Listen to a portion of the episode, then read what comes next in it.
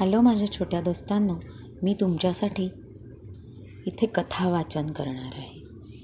इसापनीतीच्या नीतिकथा. हे पुस्तक आहे सेंट्रल प्रकाशनचं आणि अनुवादिका आहेत सौ आशा जोशी आणि अनुलेखन केलेलं आहे अरविंद साळवी यांनी. आणि वाचन करणार आहे मी वसुधा भागवत. चला गोष्टीला सुरुवात करूयात.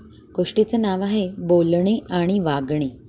एका कोल्ह्याच्या मागे काही पारधी लागले होते.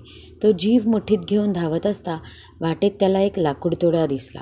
तेव्हा हातापाया पडून तो कोल्हा त्या लाकूडतोड्याला म्हणाला दादा दया करा आणि माझा जीव वाचवा. मला कुठेतरी लपवा.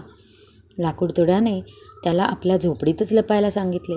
मोठ्या विश्वासाने तो कोल्हा आत शिरला. इतक्यात ते शिकारी लोक त्याच्या पाठोपाठच तिथे येऊन पोहोचले. लाकूड तोड्याला पाहून त्यांनी त्याला विचारले का हो?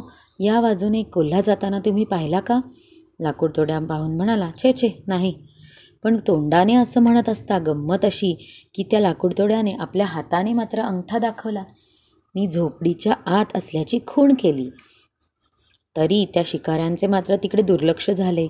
व केवळ लाकूडतोड्याच्या ऐकलेल्या शब्दांवरच विसंबून ते परत निघून गेले. तिथून ते शिकारी निघून गेलेले पाहताच कोल्हा सपकन झोपडीतून आधी बाहेर पडला आणि काही न बोलताच रस्त्याला लागला. ते पाहताच लाकूड तोड्याने त्या कोल्ह्याची निर्भत्सना केली. आणि तो त्याला म्हणाला तुझ्यात शील नाही तुझे बोलणे आणि वागणे एकमेकांशी जुळत नाही. तर मी तुझे जरूर आभार मानले असते पण तुझ्या ओठी एक आणि पोटी एक.